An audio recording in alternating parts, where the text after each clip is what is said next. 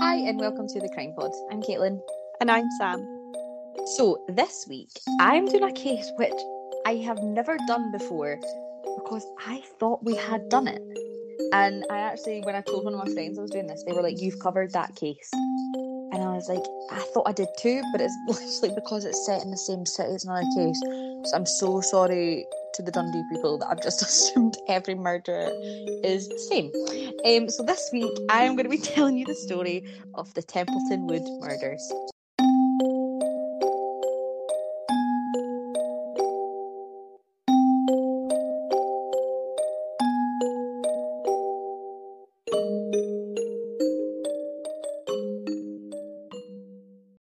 It's beginning. It's okay. Recording. I mean.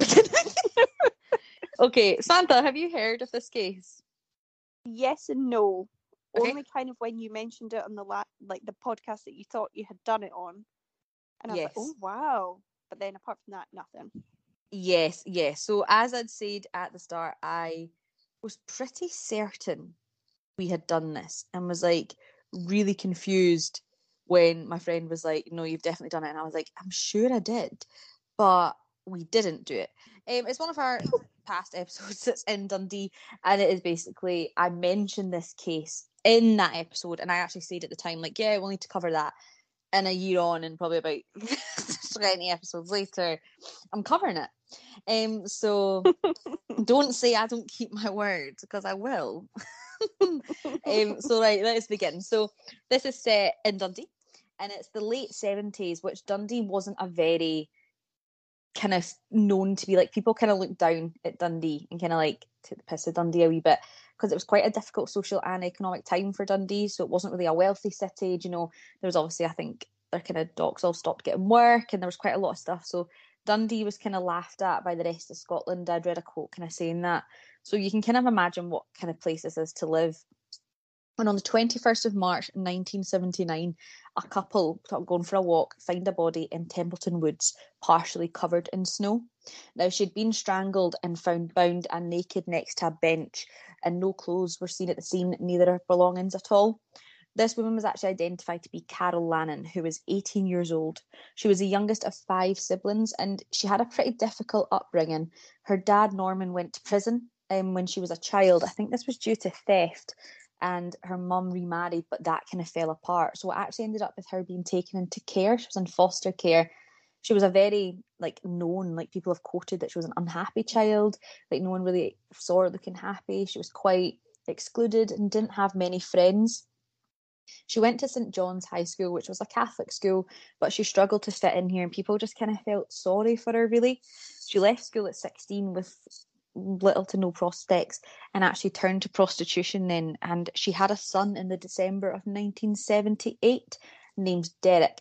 I actually think he could have been born on Christmas, but because when I found it, it said, like, at Christmas, but some people identify Christmas as, like, the whole month of December. So anyway, but you are, yeah, those people. I am that person, yeah. Um, there is actually no dad on his birth certificate, so I don't know if there was a dad. I don't know, due to her line of work. There's complete speculation. Like, I'm just kind of guessing here. But she raised him alone as a single mother, which, as you can imagine, being a single mother and balancing working in the Dundee's red light district must have been quite tricky. Do you know? Like, that's not easy. Do you know, a kind of easy job that you can take your kid to, or go to childminding, et cetera kind of thing. Um, so the last time she was actually seen was the twentieth of March nineteen seventy-nine, um, and she was eighteen years old. She was seen getting into a red Ford in the Dundee Red Light District. I don't know what type of Ford it is. I read there was a couple of different types of Ford, so I'm just going to say it was a red Ford. Um, the man was identified as thin, pale, twenty to thirty, sideburns, moustache and brown hair. Loads of statements were taken, but they dried up, and an e-fit is released to the man, but nothing comes of this, really. It kind of just disappears. Now, two weeks later, a family who were heading out for the day found bags and clothes down at the River Don in Aberdeenshire, and they found a purse containing money and, like, child kind of allowance slip things. So they scooped it out of the water and handed it in to a duty police, um, an off-duty police officer, sorry, who handed this in at Inverary Police, as this was found eighty-five miles north of um, Dundee. Now, what I feel, even if I feel, it could have washed up, absolutely, but it all washed up together. like her clothes and her bag, mm. which I don't know if they like were tied together. Yeah, or I don't know if they've been like tied together or stuffed or something. I really don't know. Um, but yeah, so as you know, like the people of Dundee aren't feeling safe. Like she was found in a very public place. And you need to like kind of realise as well, because I wasn't, before I kind of took this in consideration, sorry, this is like the kind of seventies. This was the time where a lot of serial killers were about. I know mainly America, but you know, there was like the Yorkshire Ripper and down in England. So this put a lot of fear into the general public. The Tayside police obviously wanted to sort this, but the case ends up kind of going cold. And I don't know if that's maybe because she didn't have family kind of fighting for her, or if genuinely there was nothing coming off this. Now, eleven months later, on the twenty-sixth of February nineteen eighty, another body is found in Templeton Woods. It's one hundred fifty yards away from Car- where Carol Lannen was found. She had also been strangled. She was also naked and bound. Now, this was actually twenty-year-old Elizabeth McCabe. She was a trainee nursery nurse. So I think from that, I think she was training to actually go into nursing, but worked as a nursery nurse, or she was training that. I'm not one hundred percent sure. She had a very close-knit family, so completely different to the other victim. And she was actually quite shy and quite quiet, and actually had a very tight group of people around her. There's not a lot of information on her, which I think is actually the case sometimes when they have a very decent upbringing. There's nothing to really say. Like, she went to Menzies Hill High School and she lived a very normal life. Now, Elizabeth had gone out with friends in the city centre and finished up at Teaser's Disco in Dundee. She had a row with a friend in her bath in the bathroom at this place, so she actually left the club alone at half past twelve. The body was found sixteen days later, so she'd actually been missing in class as a missing person, but actually the night before her twenty-first birthday, her body was found by rabbit hunters. The handbag and clothes were again missing, and they were found a few days later, miles away, but still in Dundee. So they weren't in Aberdeenshire, which kind of makes me think they maybe washed up more. But I actually as well read that maybe they took them and dumped them in Aberdeenshire to kind of distract the public from thinking where they were from. Do you know, right now we're assuming this is someone from Dundee because he knows the area, he knows where the woods are. So maybe putting them in Aberdeenshire is actually trying to throw people off his track. Um... So these, the handbag and clothes, this is a bit bizarre, was found by a woman who was in this like area looking for scrap metal. Like, it was this known place for kind of a scrap yard, which kind of highlighted maybe the guy is from Dundee because he knows this is a kind of area where things don't get found. Then a couple of weeks later, the same woman found her shoes. So the same woman, really? out, yeah, found her shoes, but due to the condition of the shoes, it seemed they had not been exposed to like the elements. So it's like they had recently been put there. Right. So it's like they've not been lying there for weeks, do you know what I mean? And then in February, her clothes are found actually not far from her body. They also did vaginal swabs and they found semen, but they couldn't really confirm if this was sexual assault. So I don't know if it was wounds, et cetera.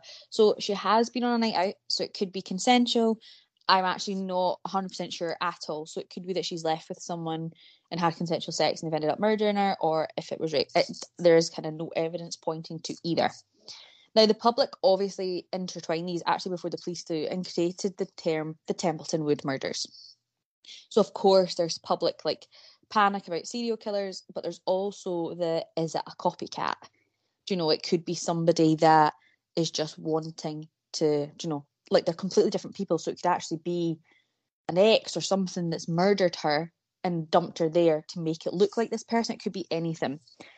Going back as well, just to kind of knowing like knowing where they put the shoes and the bags and everything of this case, that was a really derelict area, and I just wonder like if they are from Dundee and maybe the Aberdeenshire thing was just a bit of a weird kind of off track, or they generally washed out. I just find that part really interesting. Like, everything else from this case is found in Dundee, everything from the first case apart from the bag and stuff are found in Dundee. So I just wonder if that was a kind of attempt to maybe, you know, similarities as well. To be honest, these cases were linked, but really the the condition they were found and where they were found is the only thing these girls have in common. They did not know each other. They didn't have any similarities in their lives. They didn't go to similar places. You know, we look at some of the cases we've done and it's like they all went missing from the Barrowlands, for example, when we done Tobin.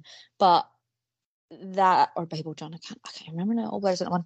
But this wasn't the case here. It's not like they were both sex workers or both nurses. They are completely different people who have just kind of ended up dead in the same place, which is completely bizarre. Now, this goes cold, and when I say cold, it goes ice cold for a really long time.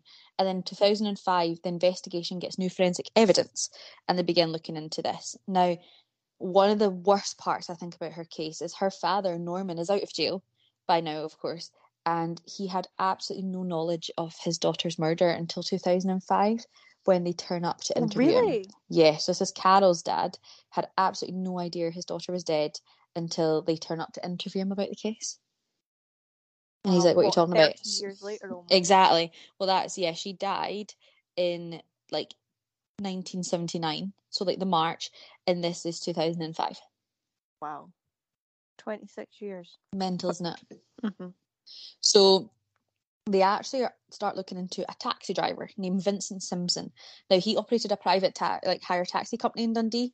And he was actually charged with the murder of Elizabeth McCabe, which is the second, Elizabeth McCabe, sorry, the second murder, not the murder of Carol Lannen. Now, obviously, why, you ask? That's a bit strange. Yeah. Yeah.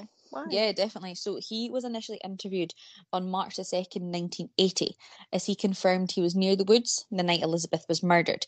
Now, this was actually confirmed because the Tayside Police sent out a questionnaire to, like, everybody in Dundee, and basically just to rule them out, because I think obviously there's thousands of people, and he actually admitted he was near the woods, yeah, but he had an alibi. He was at a casino.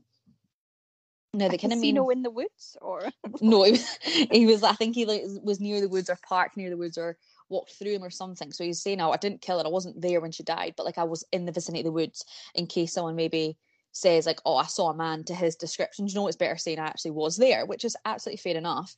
Yeah, if you tell but, the truth, if you've got nothing to hide. Mm-hmm. However, it was actually a statement from a man named Charles Matheson, who was the sixty-two-year-old doorman at this casino, that kind of got the charges like rolling, because he came into work one day and actually got a note to call Vincent Simpson. So he doesn't know Vincent Simpson. He's like, who is this man? So Vincent's phoned the casino and asked to speak to him. So he calls Simpson, no answer. So Simpson calls him back. And Simpson's basically like, yeah, look, just a heads up, the police are probably going to come to see you, so can you just tell them you saw me at the casino that night? Well, that's fishy. And he was like, well, he actually couldn't do it, as he can't remember seeing him or not. Like, remember, this is the days way before C C T V. So he's like, I'm not saying he's a liar, but also, how the hell could I remember? Can I, like, do you know what I mean? As you said, twenty-four years ago, as a doorman, seeing someone at a casino. Yeah. Like, do you know what like, I mean? So no. But also, why are you phoning him to confirm that? I mean, if I had an alibi and it was like, oh, I was at a nightclub, I wouldn't contact the nightclub and be like, hey, remember like twenty odd years ago, I was definitely there, can you tell the police that? Because I yeah. think that'd be even more fishy if the doorman was like, yeah, yeah, he was there. You'd be like, how do you know that? Yeah. Anyway, in two thousand seven, this actually goes to court, and he was tried in court, and it was a seven week um, court case, and the jury found him not guilty. Now, this was actually because the court heard there was they were quite concerned at the contamination of the forensic evidence. Now, this like this bit was getting me so raging, and you'll see why. So, items were not stored correctly, and the lab handling did not follow protocol correctly. Police who moved her body didn't wear protective clothing. The scene wasn't kept cornering off. Mortician didn't wear gloves to remove jewellery. What? Like, there was literally oh my god nothing. And like, when testing was done to see if there was like D N A there, Vincent and Elizabeth's belongings had been kept in the same environment, so close that they couldn't rule out contamination. No way. Like way. I know it's the seventies, but you knew they were doing all that work in the F B I in America. You knew what to do. But then, even then, this is two thousand five. They oh, like, well, yeah. well, no, well, actually, this is where I get a bit confused, because obviously in two thousand five. They find like forensic evidence or whatever, but they obviously had him in for questioning and took samples, I'm assuming, when he answered the questionnaire. And then I think it's those samples, as you said, that have been kept in the same place as her stuff. Mm-hmm. But the fact that they even in two thousand five let this go to court, like, it's a massive fuck up. So they couldn't rule out contamination. And yeah. basically, one of the people working for the lab admitted they couldn't testify, saying the evidence had been kept safe. So that's just crazy. So yeah, completely like flops basically. So even though it gets to court or whatever, he is obviously found not guilty, and that's what they say. There's like, yeah, his D N A's on it, but it's like, if I wore your jumper, your D N A is going to be all over me. Do you know what I mean? So it's that thing, if you can't put a swab of his D N A ne- right next to her stuff and then be shocked that it's there. Ridiculous. So I think it's a bit of a shambles. Um, so yeah, unfortunately, I'm just going to kind of tell you now, we actually don't have anybody that's ever been found guilty for the murder of either of these girls. And this is actually when it gets like people start believing there's loads of different theories. So there's three, well, there's four, but I'm going to tell you the three main ones first, the main ones that people believe it could be. So people actually thought it was Peter Sutcliffe, which is the Yorkshire Ripper. And this was actually done by a um, secret investigation from the Yorkshire Police. Now, they actually did this to see if it was him. Now, obviously, I, I don't know if anyone knows who Peter Sutcliffe is, but he is a serial killer who was convicted of thirteen murders between nineteen seventy-five and nineteen eighty, obviously in Yorkshire, as he's nicknamed the Yorkshire Ripper. Um, he's been doing we'll life... We'll cover him one day. One day, when we've run out of Scottish people again. Now, he's been doing life, and he's been in jail since, like, nineteen eighty-one. Um, yeah, so... like that's the kind of the kind of it's a long way could... to travel for them. Exactly, it's a long people. way it's a long way to travel. Yeah, absolutely. And like, you know, he's been in jail since like nineteen eighty-one, so the, he's never obviously he's never been spoken to about it or anything like that. But also, I don't know why there's like not like not more information about this kind of out, like if the police actually looked into it, like let us know your findings, unless they found absolute hee-haw and are like, we're quite embarrassed we put police time into this. Now, Samantha, what did you say? It was quite far to travel from Yorkshire to Dundee. Yeah, I'd say that's at least like what, six, seven mm, hours? Yeah, yeah, that's a good point to make, especially when the next person I'm going to talk to is police were tipped off it was the Zodiac Killer. Oh, well, that's just down the road in America. Fine. So the Zodiac Killer is actually a serial killer from California, still a complete unknown I D, who is claimed to have killed about thirty-seven. Well, now, the tip said he left California, came to Scotland, and these were his final victims, and they retired to Dundee. And the Californian police were literally like, no. No, like that was it. So that was um, probably my favourite theory. And the last one is a lot of people think, and I was really hopeful about this one, right, but you're going to see how my hopes shattered. They thought it was Angus Sinclair, which is our first podcast. Angus Sinclair was obviously the World's End murders in Edinburgh in nineteen seventy-seven. If you don't know what I'm talking about, I'm not going to tell you. Go back to episode one and listen to me and yeah, Samantha. Hear us pronounce our T's properly. Yeah, you'll hear us actually speak properly and actually edit properly. Now I'm like, sorry, I'm not cutting that out. Um, so he was actually originally acquitted, obviously, in two thousand seven of his crime. But they actually, the only, I'm not, that's all I'm telling you, I'm not telling you anything more. But the police launched Operation Trinity after this, which was a joint investigation across the whole of Scotland, like loads of police forces, investigating seven unsolved murders. Now, the World's End one and the Templeton Wood murders were both in it. So this is why, like, I think he was kind of in it as well. So I'm like, this is really good, like reading all this stuff. He was in jail when they were murdered. I was going to say, with Caleb being in jail. He was in jail. Um, so what about it's like Peter Tobin or someone? Well, that's no, the thing. It could jail. be like Bible John as well, but it's that thing of like, what is, uh, like, why Dundee? Why the two of them eleven months apart? Yeah, that's true. I don't know. I have a lot of theories about it. Like, I think... my main theory is, I think there's, I actually don't, I don't know if it's the same person. I really, really don't, because I do think they are completely different. Um, you know, all the similarities are that they were kind of dumped, tied up, which, like, forgive me for saying this, that's a, that's not, they're not the only people that have been found in that situation. Do you know, if you look at Sinclair's victims and you look at, you know, Bible John's victims, they are found like naked and stuff, so it could be that this person's heard of it and then done this, do you know? Mm-hmm. There's a lot, but, a lot, a lot. Now, like you say, sorry. No, you're okay. Like, it could be a copycat murderer, but on the other hand, it could be the same person because he killed the first time to see if he could mm-hmm. get away with it, realised he could, but he wasn't like the rest, well, not the rest, but like, the, he didn't have a specific type. He wasn't after a certain person, so maybe mm. that's why they were so different. He was like, oh, I got away with it the first time, sorry for saying he as well, you know, it could have been a woman, but I mean, mm-hmm. like, they got away with it, so mm-hmm. let's do it again. Oh, look, yeah, they got away with it again. Absolutely, or they'll actually be looking for one person instead of two, loads of different things. So yeah, that's where I'm kind of more likely on. However, there is one more person that I potentially believe killed one of the girls. I don't think he, I don't think he would have killed the second one, but to be honest, I was really kind of twisted with this one because I actually was going to do a complete other episode because I believe the victim of this case does deserve their story being told as well. So reboil your kettle, get another drink, because I'm about to take you on a complete new story, and it's probably longer than the one I've just told you. Oh, so, God. Buckle up. So, so we're still in the vicinity of Dundee. We're not in Dundee city centre, but we're still kind of about. So at seven p.m. on Saturday, the twenty-seventh, twenty-second, twenty-second of August, nineteen eighty-seven, and the police get a call to report thirty-year-old Linda missing.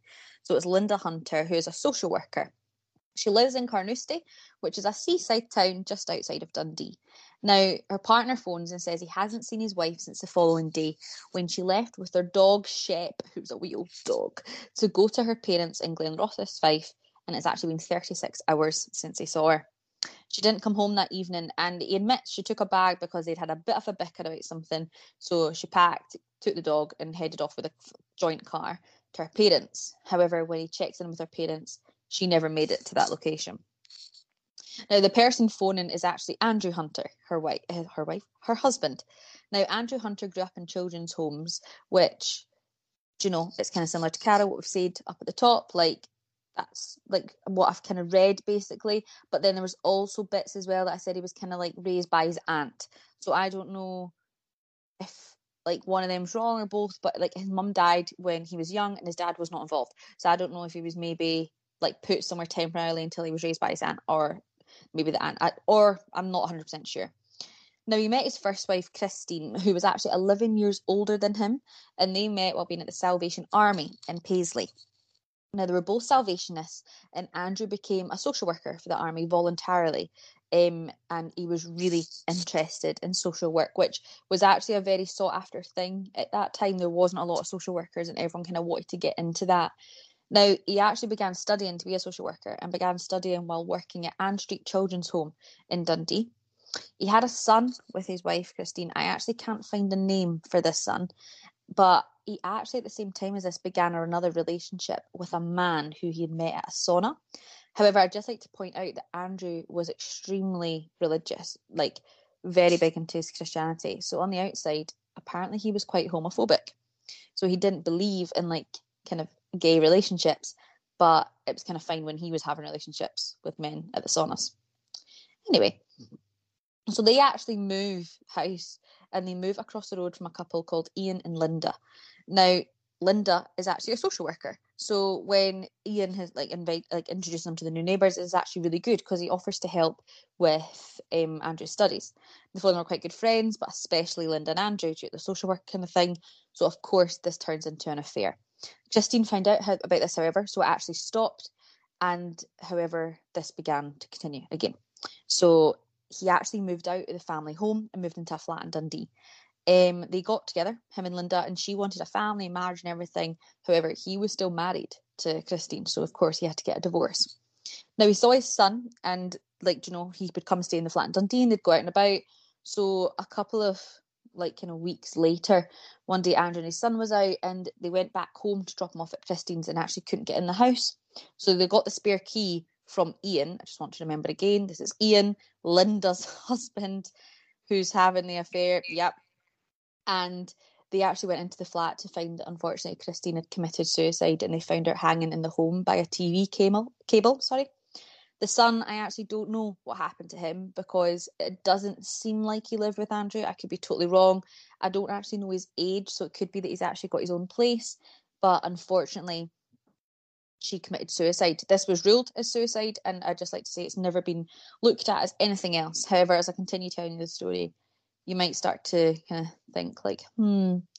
Anyway, so Linda actually inherited a cottage in Carnoustie, which I think she inherited it from her dad. I don't think she bought it, or she could have bought off it. I'm not one hundred percent sure. So Andrew eventually moved in with her.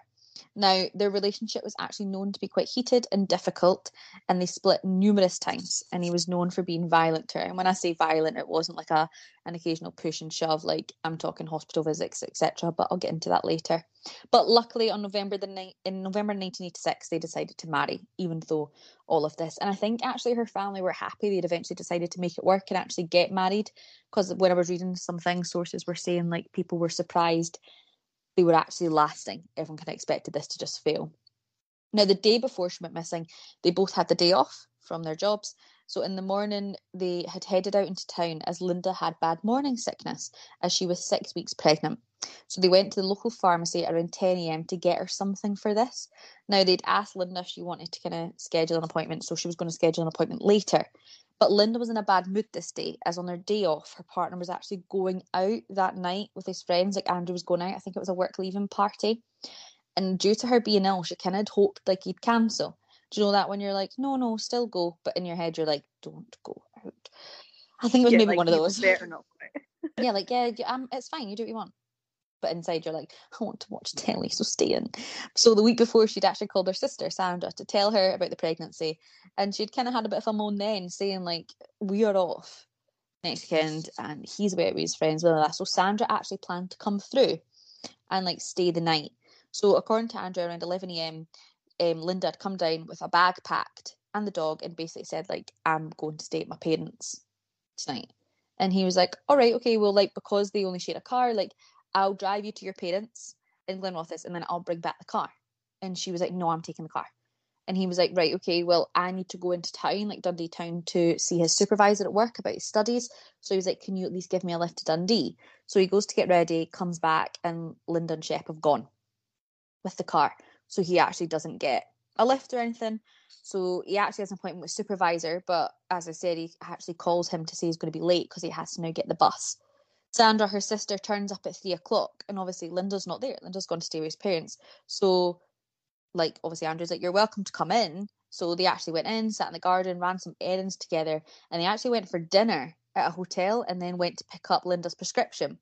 Now, the um, woman at the pharmacy actually asked if Linda wants to make an appointment, and Andrew's like, oh no, I think she's busy that day, so I'll get her to contact you, kind of thing. Obviously, when, like, seven p.m. hits, Andrew heads out with his friends and Sandra leaves. He's like, look, Sandra, she's away at your parents. We had a bit of a bicker kind of thing. So Sandra doesn't think anything of it. Obviously, as well, this is still the seventies.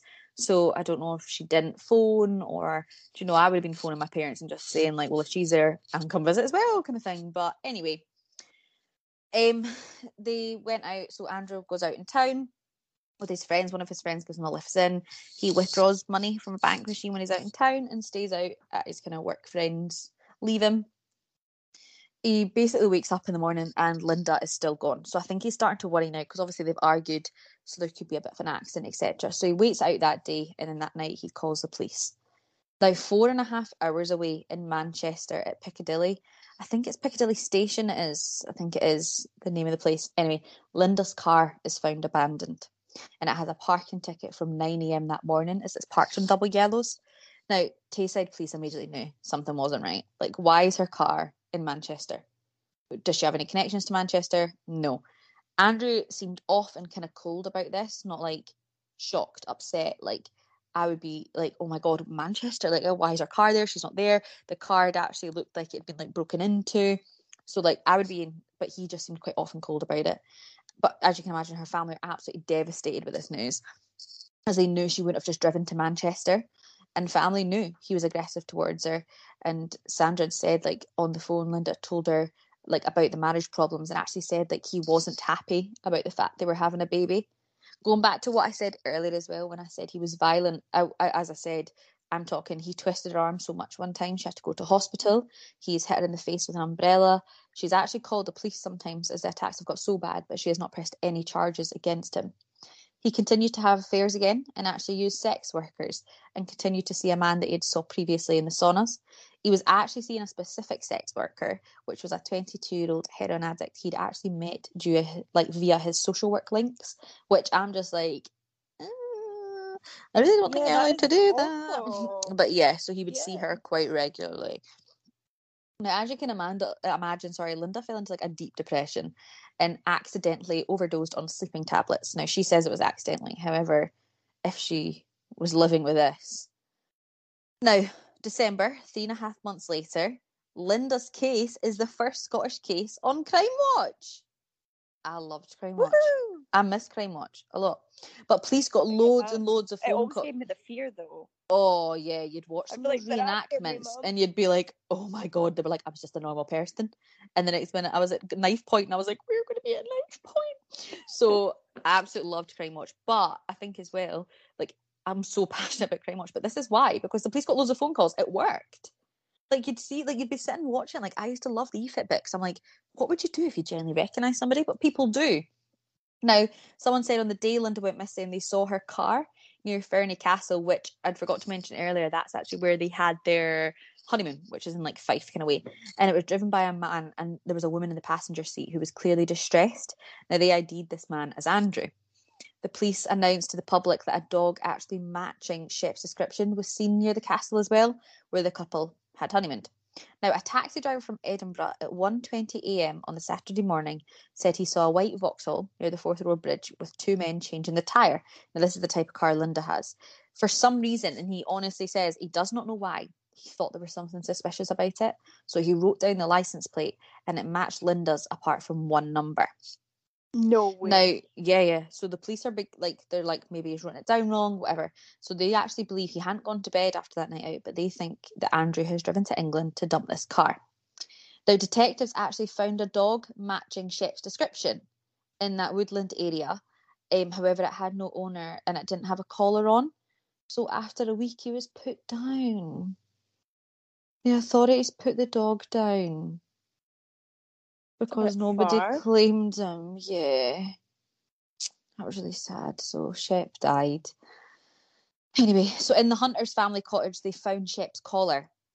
Now, Shep, like the family had said, Shep was never known to take his, like, collar off outside. I know the way I worded that. It's like, I mean, that wasn't Shep's decision. But because they didn't want to lose him, obviously, he always had a collar on. Like, we've had cats and dogs and stuff. If you have them out, you have a collar. So they get missing. It's got a name tag, blah, blah.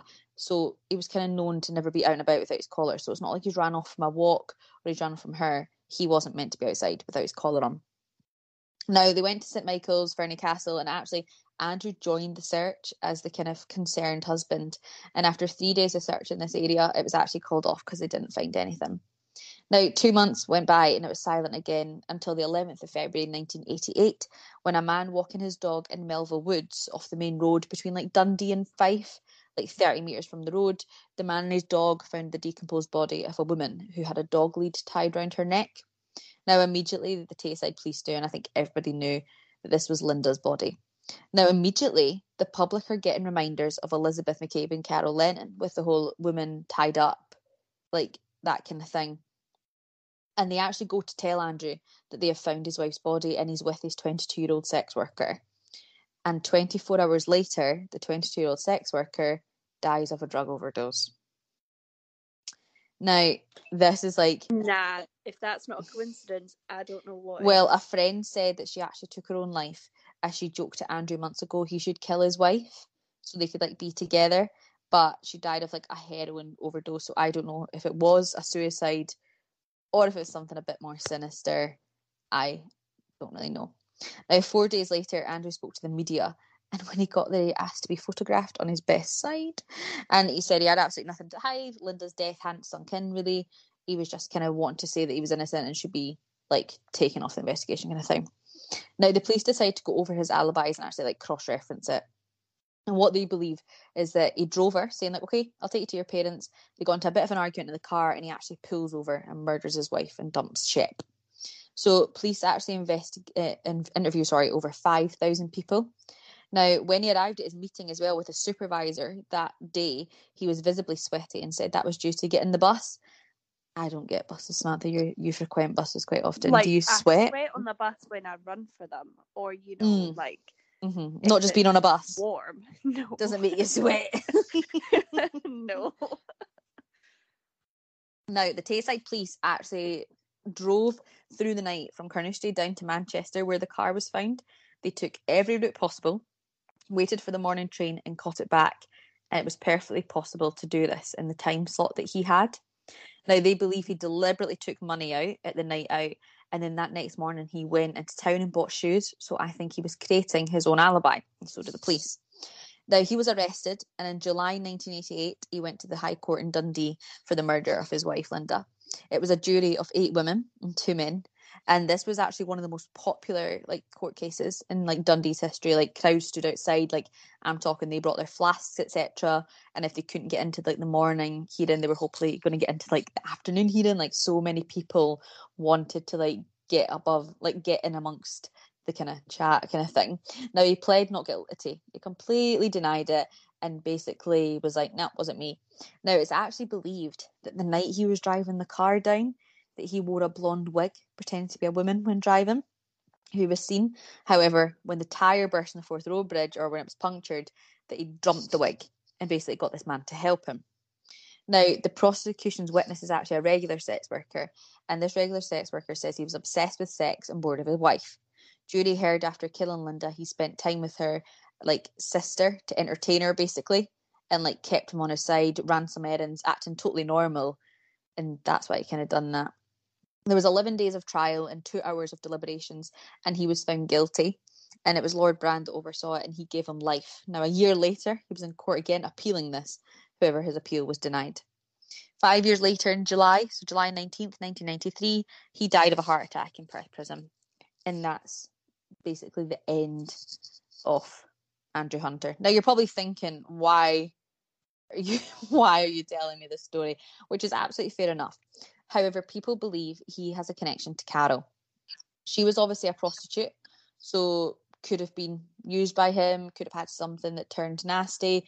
Of course, he was never able to be questioned about Carol, as he had died, and people had thought, you know, like, the ex-wife and the other prostitute was a bit suspicious as well, but I'm just going to be honest, like, none of that, like, it never went to court or anything. So I can't say it was him, do you know? I can't say that at all. However, the main thing that's connecting these is Andrew Hunter matches the E-fit of um, Carol's killer. No way. Yeah. So what My I'm going to do is actually post onto our Instagram, because I was like, mm, but if you actually look at it, oh yeah, okay, yeah. You're like, yeah, it actually matches it. So he looks a lot like the E-fit. But obviously, he's never, like, been tried for anything. He obviously couldn't be, because he's dead and they can't really do anything. You get a Ouija board out.